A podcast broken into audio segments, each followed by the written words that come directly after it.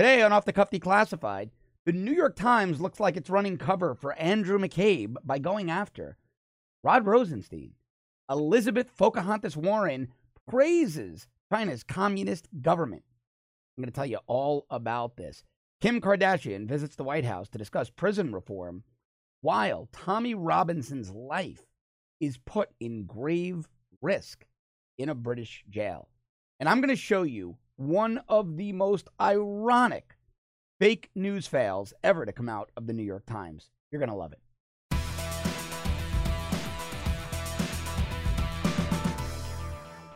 Now, most reputable news organizations don't run feature stories, stories in which the reporters tweet, scoop, and put up the headline. They don't run stories like that based solely on the musings of people fired from their jobs, publicly disgraced, people with multiple scandals who were fired part and parcel to a criminal investigation, and then those people criminally referred for prosecution to whatever prosecutorial agency has jurisdiction. Well, but the New York Times really isn't a credible news outlet anymore, is it? Because that's precisely what they did in uh, a new story. Story that was published yesterday by the New York Times entitled FBI official wrote secret memo fearing Trump got a cover story for Comey firing. Now, the headline alone is unethical and problematic. The FBI official is Andrew McCabe. But the New York Times knows that Andrew McCabe has no credibility, so they don't start the piece by saying McCabe wrote a secret memo.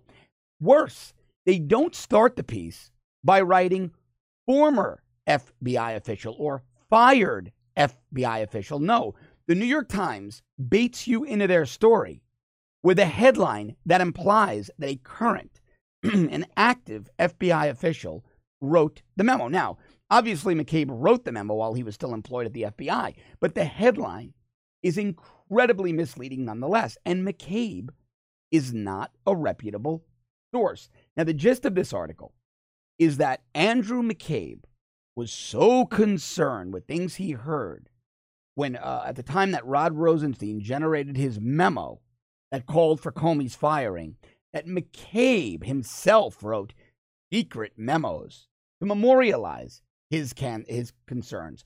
Here's the first paragraph.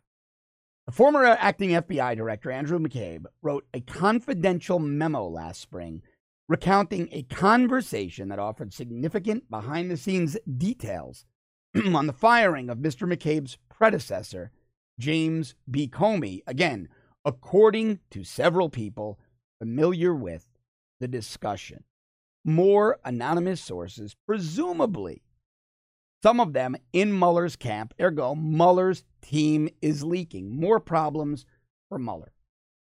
All from the New York Times piece. In the document, whose contents have not been previously reported, Mr. McCabe described a conversation at the Justice Department with the Deputy Attorney General, obviously Rod J. Rosenstein, in the chaotic days last May after Mr. Comey's abrupt firing.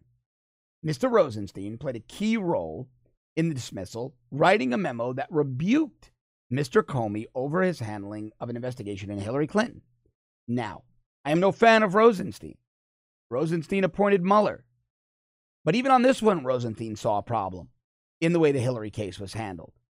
The Office of Inspector General saw a problem, an independent entity, the head of which, Inspector General Michael Horowitz, was appointed by Barack Obama. Obama. The guy's an Obama appointee. So here you have the democratically appointed, Democratic appointed uh, Inspector General Michael Horowitz, Deputy Attorney General Rod Rosenstein, who rose up in the DOJ during the Obama administration, all agreeing Comey should have been fired. The Office of Inspector General referred McCabe to DOJ for criminal prosecution for making false and misleading statements. A bunch of Congress people referred James Comey to DOJ for criminal prosecution. These people have no credibility. If Andrew McCabe was put on a witness stand, a defense lawyer would tear him up, or a prosecutor if he were a witness for the defense. but in the meeting at the Justice Department, Mr. Rosenstein, they claim, added a new detail. He said the president had originally asked him to reference Russia in his memo. The people familiar with the conversation said Mr. Rosenstein did not elaborate on what Mr. Trump had wanted him to say. So the New York Times makes it seem like Trump engaged in obstruction of justice, right? That he was pressuring Rosenstein to talk about the Russia investigation. And, but really, what it was, when you break it down and you read this piece, is that Trump simply wanted the memo to say that he wasn't under investigation, which we later found out to be the case anyway, which Trump said. Trump asked Rosenstein to include it. Rosenstein, according to the piece, let me read you this. Read this to you. One person who was briefed on Mr. Rosenstein's conversations with the president said Mr. Trump had simply wanted Mr. Rosenstein to mention that he was not personally under investigation in the Russia inquiry. Mr. Rosenstein said it was unnecessary and did not include such a reference. And Mr. Trump ultimately said it himself when announcing the firing. Again, they're making Mount Everest a little speck of sand and nothing. Actually, no, not even a little speck of sand is nothing. And they're making Mount Everest out of it.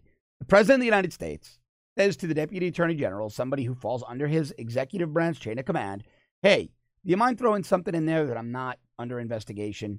This is not good for the country. It's not good for me. It's not good for you. It's not good for our standing in the world. People need to know we have stability in our government, especially in the White House. The world, the bad actors in the world can't think that the president could be removed at any time based on phony rumors. Nothing wrong with the president saying that to his deputy AG. And there's nothing wrong. Now, I disagree with Rosenstein. Rosenstein saying, Mr. President, you're not, not even necessary. Not even necessary. Don't worry about it. If you want to say it, you say it, but it's not necessary to put in the memo. The context of the memo is a little bit different. And Trump saying, all right, I'll say it myself. That's not obstruction of justice, no matter what the lunatics on the left want you to believe. It's simply not. They are trying to make something out of nothing. They're very nervous. This New York uh, Times piece proves how nervous the left is because we're seeing Horowitz's report about to drop, the Inspector General report about to drop, and, and it is supposedly damning for James Comey and Andrew McCabe on the way they handled the Hillary Clinton investigation. Who knows what else is in there? But with the hysteria we're seeing from the mainstream media, I can tell you it's not going to be good for the left wing side, for the Spygate side, for the Obamagate side. Now, this piece goes on multiple paragraphs, multiple paragraphs, multiple paragraphs, uh, telling you all these things that really amount to absolutely nothing. About absolutely nothing. What they do tell us, what I do get from reading this, is that Jeff Sessions really, really cannot remain Attorney General. He has completely lost control of the Department of Justice. We're going to get into that in just a moment. So this piece ends with Rudy Giuliani uh, comments, and Rudy added a new explanation for Comey's firing. He said Trump was upset that Comey would not publicly clear him in the Russia investigation. He fired Comey, quote, he fired Comey because Comey would not, among other things, say that he wasn't a target of the investigation. He, the president was right. It was bad for the country. Now, Rosenstein defended writing the memo that recommended Comey's firing. Rosenstein said, quote, I wrote it, I believe it, I stand by it. He said that last year. Year. He added that it was never intended to, quote, justify a for cause termination, end quote. It was simply his recommendation. Wasn't a justification, it was a recommendation. Now, I think it was a little wimpy of him to say it was never meant to justify. What he should have said was, my intention wasn't to justify the investigate the uh, termination, but I can certainly see why my memo led to that. And I agree with the termination because it comports with what was in my letter. But we don't see a lot of guts out of DC these days. Now, Trey Gowdy, a guy that I'm not a fan of, caused an uproar the other day. And he basically said to let Mueller's investigation run its course. And if there was a spy placed in the Trump campaign, it was done for the right reasons. Now, Gowdy's starting to spin because he saw conservatives really go on the offense at him for this, feeling he was part of the deep state, which he is. But he then backpedaled a little bit. And he said, quote, if I were the president and I picked someone to be the country's chief officer, meaning Jeff Sessions, and they later said, by the way, I'm not going to be able to participate, I would be frustrated too. There are lots of good lawyers in the country. He could have picked someone else about Jeff Sessions. Now, let's go back. A little context here. Trey Gowdy, like I said, received the ire of conservatives for seeming to imply that it was okay to drop a spy into the Trump campaign. Trey Gowdy backpedaled a little and he said, Well, I, it's what Trump wanted too. Donald Trump was an honest man. He would have wanted a spy in his campaign. He would have wanted to know if these things were going on because he didn't want to collude with the Russians. So Gowdy then covered his own butt, did a good enough job. Trump, who's a master of seizing on comments, took to Twitter and he spun Gowdy's comments in his favor, but then he said something very telling about Attorney General Jeff Sessions. So Trump's tweets, and this was all from a Gowdy CBS interview last Sunday.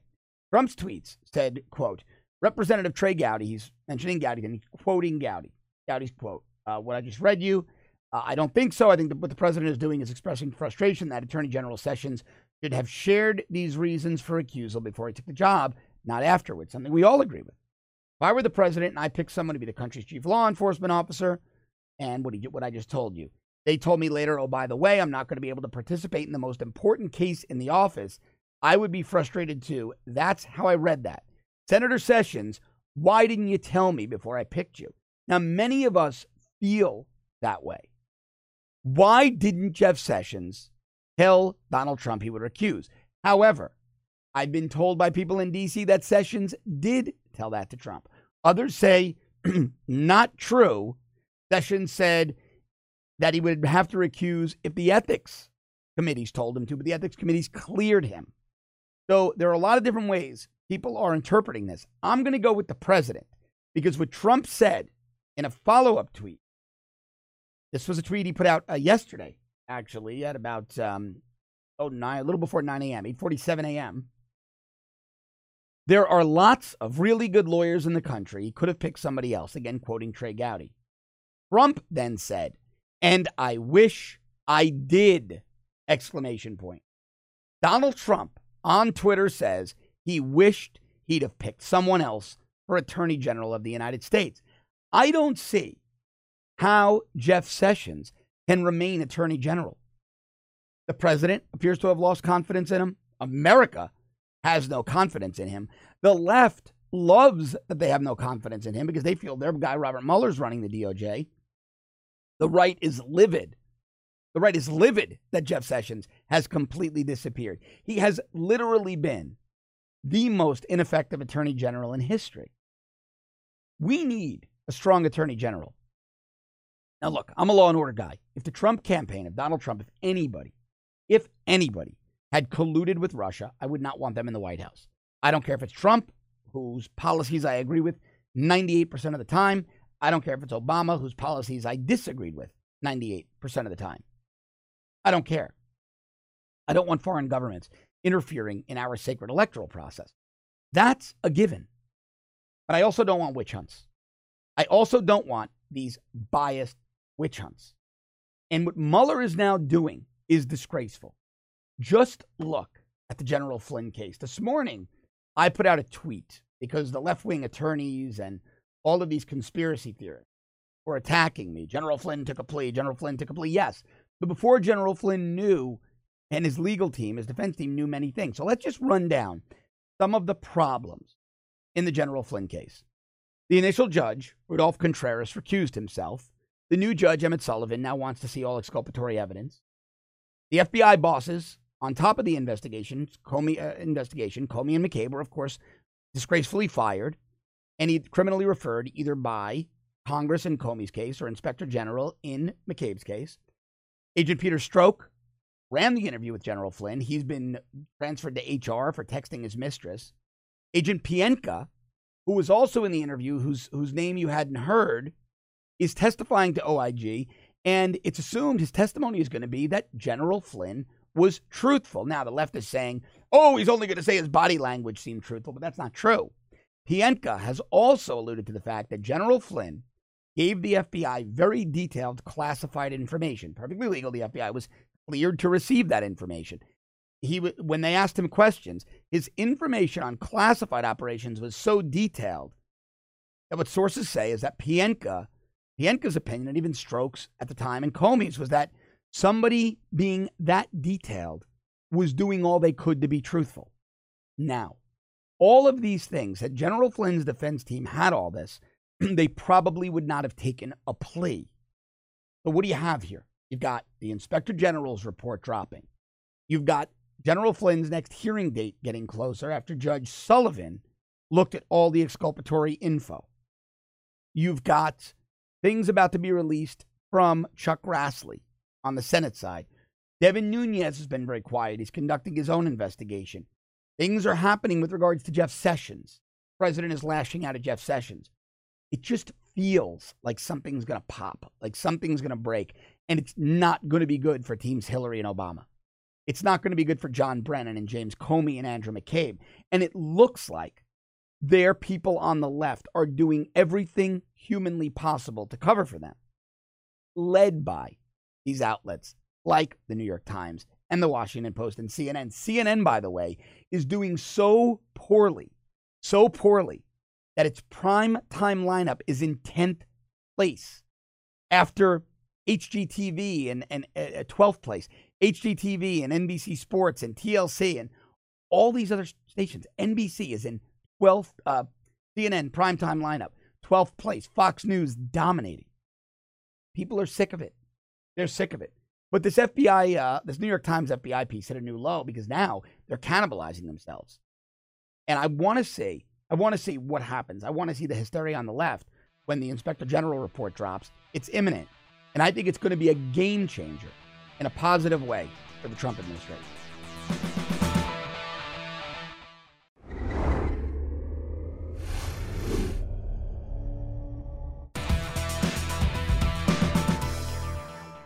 Once again, Democrats prove they love communists. This time, Elizabeth Pocahontas Warren praises China's communist government. It's it's this story is outstanding and a, a good catch by our friend uh, Kyle Olson and his writer Victoria Skinner over at the American Mirror. They've been doing great work over there. Good buddies of ours here at the Rebel, good personal friends of mine. Massachusetts Senator Elizabeth Warren would rather praise communist China than the president of the United States. This was about an interview she did on CBS this morning. He's obviously, Elizabeth Warren has 2020 uh, presidential aspirations, and she was talking about North Korea. And she was essentially saying the president got played, that Trump doesn't have a clear strategy, and that Trump should take his cues from communist China, because communist China has what Warren calls this is amazing a long term whole of government strategy. Long term whole of government strategy. In other words, a communist dictatorship. And Elizabeth Warren thinks that's something positive. Now, here's her quote on, uh, on CBS this morning. Quote, you know, look, North Korea is a bad actor. We understand that. Uh, and uh, the president had already promised that they could have a meeting with the president of the United States, something that both Kim Jong un's father and grandfather had long, long sought. Then it's been back and it's been forth. I want this to work. I want this to work to reduce the threat to South Korea, to Japan, to our allies in the region, to the United States of America, to the entire world. But it really takes a strategy. And I look at the comparison with China. Look at what China is doing. China's got the long term arc and it's playing everybody. playing North Korea, it's playing South Korea, it's playing the President of the United States of America because it has a because it has a long-term whole of government strategy that keeps driving towards an end, meaning that it's communist dictatorship it doesn't have to worry about uh, free and fair elections. It doesn't have to worry about the transfer of power, the peaceful transfer of power. It's an all encompassing, all controlling, brutal regime but hey, big statism. It's driving toward an end. So Elizabeth Warren absolutely loves it. He goes on to say, uh, actually, no, President uh, Bill Bill Clinton's former president, uh, Bill President Bill Clinton's former Deputy Secretary of State Susan Shirk said, "quote What is going on here is that Xi Jinping is setting himself up to rule China as a strongman, as a personalistic leader, I have no problem calling it a dictator for life. It's uh, even when, when Bill Clinton's former uh, deputy Tech- secretary of state says that Xi Jinping is trying to be a dictator for life, and Elizabeth Warren, Elizabeth Warren is raising their long-term whole of government strategy. You see just how far the Democratic Party has become. Bill Clinton was a liberal guy in some respects, but if you look at his platform, he was far right, far, far right of today's establishment RINOs. I mean, he was far right. He was Bill Clinton. If you look at Bill Clinton's statements in 93, 94, 95 on issues like immigration, on crime, forget about crime. Oof, I worked as a cop under Clinton on crime. We had millions coming to us from the federal government for better firearms, new vehicles, better, better body armor, uh, training, tactics. Bill Clinton was brutal on crime. I give credit where due. He was good to the cops, very tough on crime. You look at Bill Clinton's platforms from back then, he was, I mean, he was hard, hard right, Tea Party esque. He would have been called, Bill Clinton would have been called alt right with some of his positions, seriously, by today's RINO establishment. Forget today's Democratic Party. Today's Democratic Party so left, I always tell you, when they wake up uh, in the morning, they fall off San Francisco. They're so far left into San Francisco Bay. This is really, really, though, beyond the pale really beyond the pale when you have a sitting U.S. senator, somebody we know loves, loves, loves the left, loves communism. We know that about Elizabeth. We know that about her. But when she's now praising, praising a communist dictator, now it shouldn't surprise you because back in 2016, when he was running for office, Bernie Sanders defended his praise of Fidel Castro. In the 1980s, he gave an interview and here's what uh, Hillary Clinton said about it. That quote, I think in that same interview, he praised what he called the revolution of values in Cuba and talked about how people were working for the common good, not for themselves. I just couldn't disagree more. This is me agreeing with Hillary Clinton. It's a first. You might want to record this. You know, if the values are that you oppress people, you disappear, you imprison people, even kill people for expressing their opinions, that is not the kind of revolution of values that I ever want to see anywhere. Hmm. That's Hillary Clinton. That's me agreeing with Hillary Clinton. Now, here's what uh, Sanders said. Bernie Sanders said back in 1985. Bernie Sanders, a darling of today's Democratic Party, said, quote, Everybody was totally convinced that Castro was the worst guy in the world. All the Cuban people were going to rise up in rebellion against Fidel Castro. They forgot that he educated their kids, gave them health care, totally transformed the society. The moderator gave Bernie Sanders an opportunity back in 1985 to disavow. The moderator at the debate, the presidential primary debate in 2016, gave Sanders the opportunity to disavow his 1985 comments. But Sanders declined. He said, quote, what that was about was trying was saying that the United States was wrong to try to invade Cuba, that the United States was wrong to try to support people to overthrow the Nicaraguan government. Bernie Sanders. Bernie Sanders. It's ah yeah. He then went on to say, quote, Cuba is, of course, an authoritarian, undemocratic country. Notice he doesn't say brutal, oppressive, wrong an authoritarian, undemocratic country, and I hope very much as soon as possible it becomes a democratic country. But on the other hand, Bernie uh, Sanders' caveat in 2016, but on the other hand, it would be wrong not to state that in Cuba they have made some good advances in healthcare. They are sending doctors all over the world. They have made some progress in education. The communist Bernie Sanders couldn't bring himself to fully condemn the communist regime in Cuba because he fundamentally believes in it like Elizabeth Warren, fundamentally believes in it. This is today's Democratic Party. This is very simple. This is who today's Democrats are. You see people like Maxine Waters, Representative Al Green, uh, um, the other members of the Congressional Black Caucus embracing Louis Farrakhan. Just the other day, I told you last Sunday, Louis Farrakhan had a uh, did a sermon where he called for the eradication, the end of white men. Democrats embrace Louis Farrakhan, especially the Congressional Black Caucus. How Americans continue to vote for Democrats is absolutely mind blowing. Beyond me. I don't understand it. I will never understand it. You have Democrats that openly support communism. They openly praise communism for its long term whole of government strategy, driving, driving towards an end, for the advances that communism has made in medicine and education. Yeah, I know that when I uh, don't feel well, I think, let me get on a plane and go to Moscow and have those communist doctors. Uh, well, well, not even Russia anymore. Let me go to Cuba and have the commie doctors. Take a look at me. Let me go to China and have the communist doctors. Take a look at me. Let me not stay here in the United States where medical school is incredibly competitive. Let me not go to Europe where medical school is incredibly competitive because even though it's incredibly competitive, socialized medicine will kill me. But let me not stay here in the United States where it's incredibly competitive. We have the best doctors and facilities in the world. No, no, no. Let me go down to communist Cuba. This is terrifying.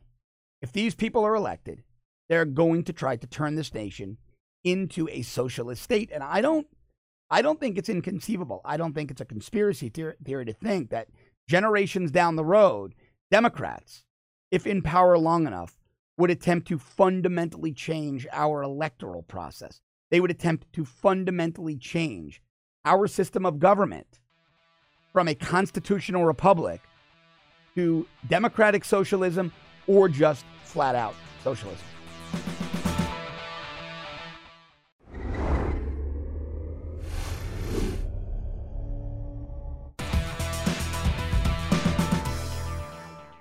Are losing their minds because Kim Kardashian went to the White House to meet President Trump.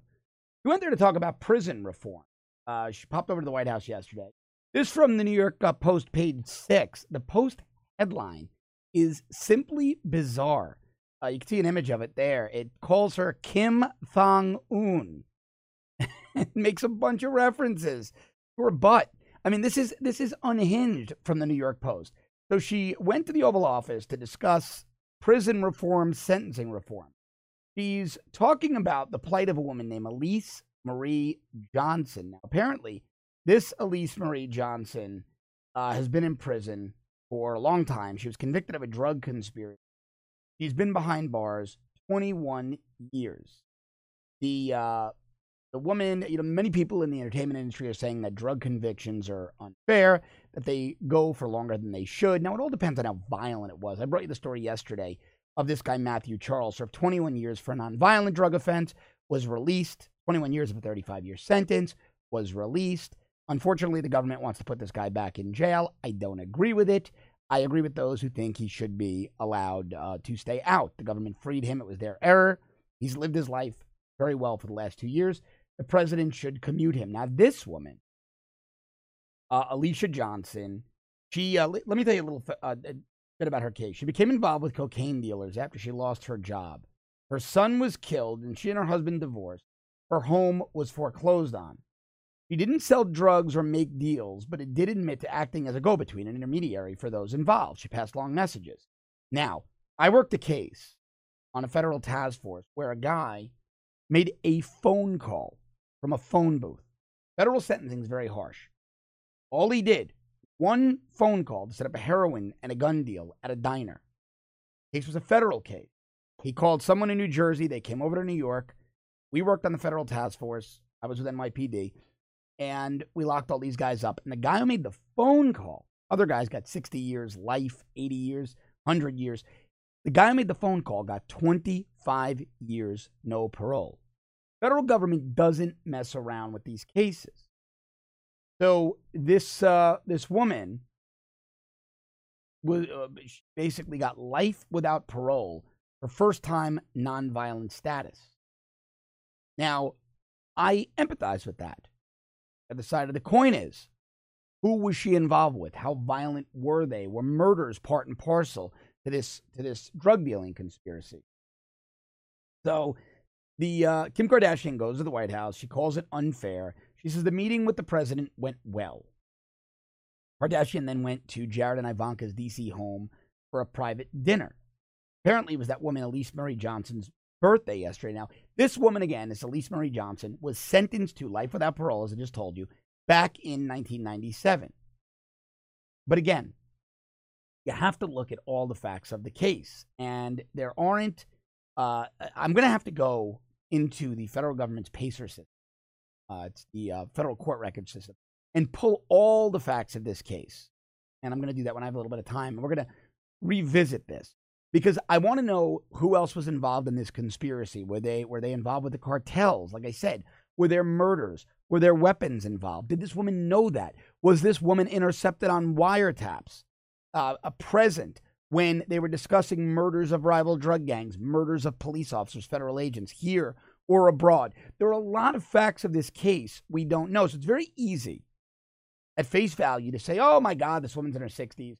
She was simply an intermediary. She got life without parole. She shouldn't have gotten life without parole.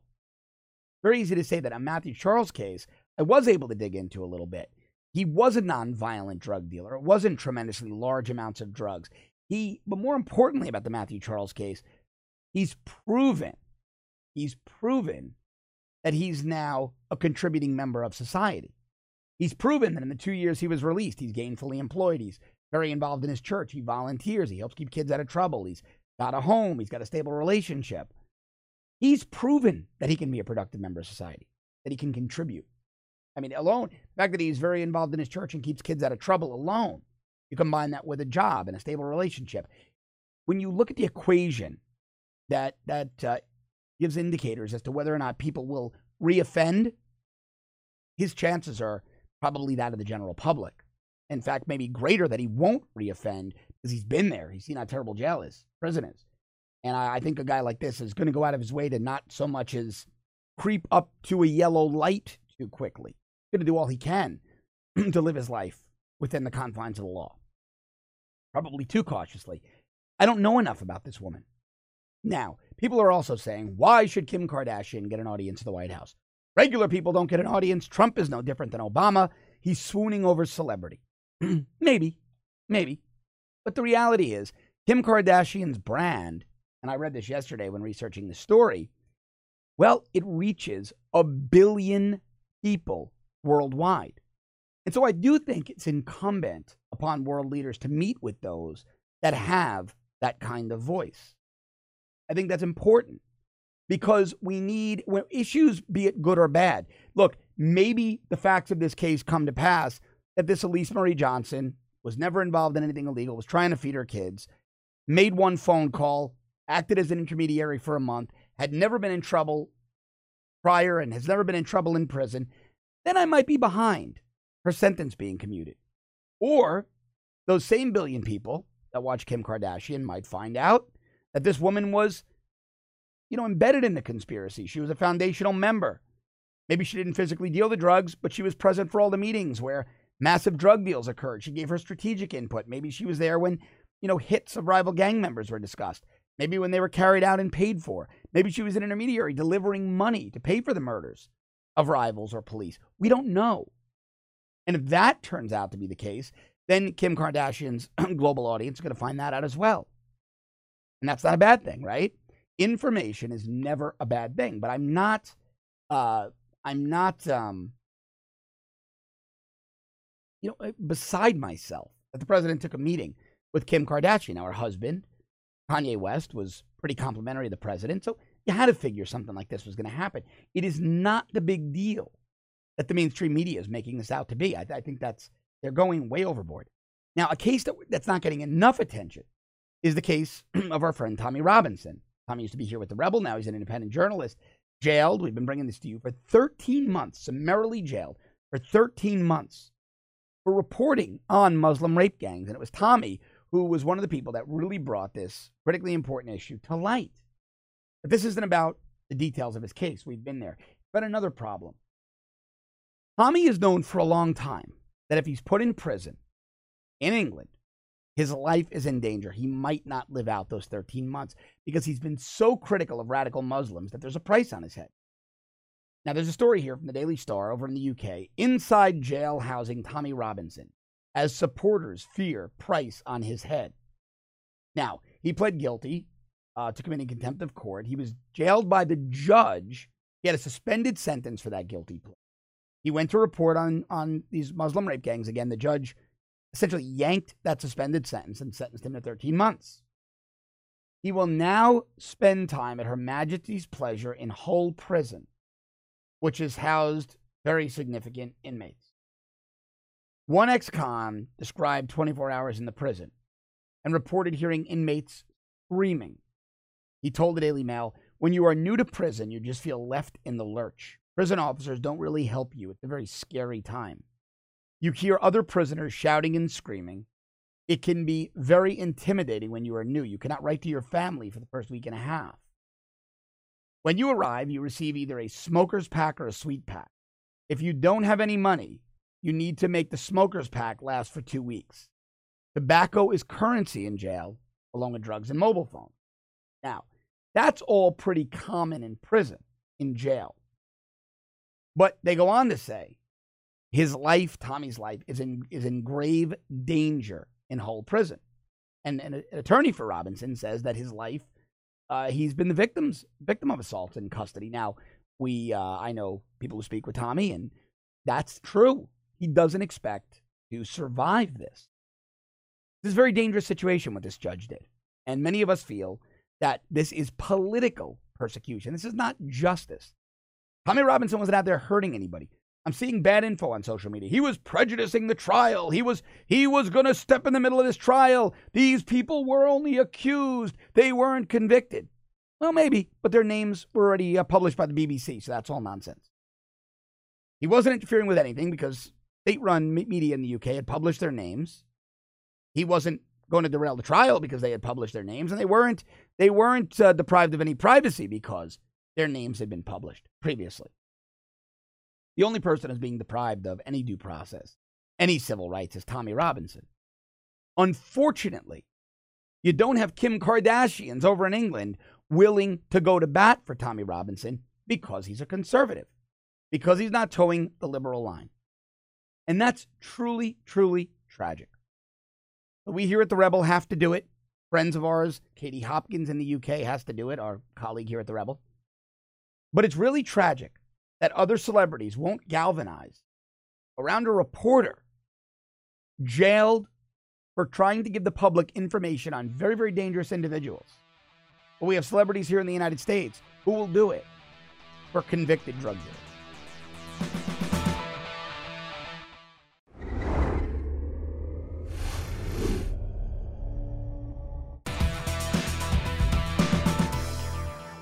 You know how much I love doing the show for you every day. But some days I love it even more. And some things I get to bring you are just so beautiful. They're so absolutely, absolutely perfect that it makes me smile when I when I can report them to you. I'm hoping to be able to do that with the Inspector General report when it epically takes down Comey and McCabe. It may not, it's still the US government or I'm appointee, but I'm hoping, I'm hopeful. I have hope. This one, this one Oh my god, I can't wait to bring. I, I was I honestly went to sleep last night, chomping at the bit to bring you this. So, a reporter from the New York Times tweets out a couple of days back. This her name is Julie Davis, and she's been working with uh, Michael Schmidt, the guy who's breaking all these scoops from Mueller's office, protecting Gabe and and vilifying, uh, uh, you know, Rod Rosenstein now. And well, anyway, Julie Davis tweets Quote, depressing sight at Trump val- uh, rally in Nashville. Adorable young boy, probably about my son's age, pointing iPhone, read this, pointing iPhone at me and other reporters and snapping pics while screaming, fake news, fake news. A child who will grow up believing a free and fair press is the enemy, a bad thing, to be mocked and hated. Okay, that's what she wrote really depressed because a child. Now, of course, she's implying that President Trump is corrupting the minds of children and, and causing them to believe that the objective and fair New York Times is demonizing her and her other objective and fair reporters who do nothing wrong. Well, that was tweeted on May 29th, 2018, so Tuesday at 8:59 p.m., just around 9 p.m. Yesterday, Wednesday, at 1:18 p.m. The same Julie Davis who complained and told us how depressed she was that a young boy at Trump's Nashville rally called her fake news. Julie Davis, less than 24 hours later, had to correct fake news she reported about Trump's Nashville rally. Here's her tweet President Trump is correct about his crowd last night. My estimate was way off, and we have corrected our story to reflect the fire marshal's estimate of 5,500 people.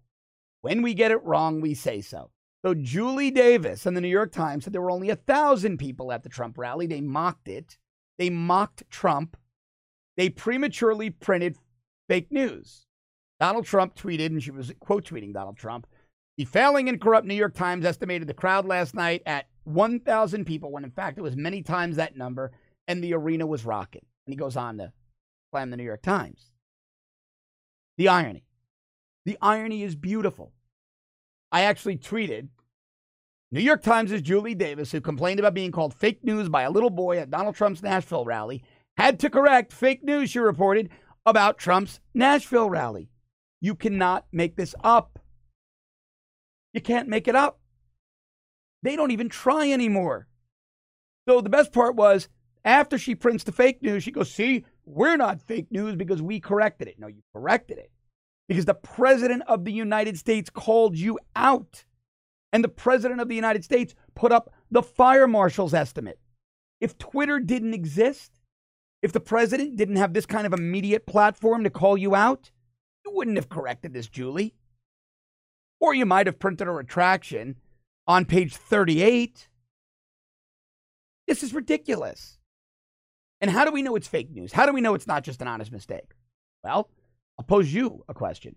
When was the last time you ever saw CNN, MSNBC, the Washington Post, the New York Times have to retract or correct a story because the mistaken content was favorable to Donald Trump or favorable to Republicans, favorable to conservatives. I've never, I've never seen that happen. Now, it could have happened. I could have missed it, but I'm a news junkie. I consume content day and night. I'm interested in it. I have to prepare for the show. I'm always preparing for the show. I've never once, never once seen them have to retract or correct a story favorable to Trump, the Republicans, or conservatives. But story upon story upon story has to be corrected or retracted, being because it was critical of Trump, Republicans, conservatives with bad information. So it's fake news. But this was great. I mean, not even 24 hours. Not even 24 hours. He had to retract a story after complaint for for printing fake news after being called out by a little boy for being fake news and crying about it. And let me tell you something, okay?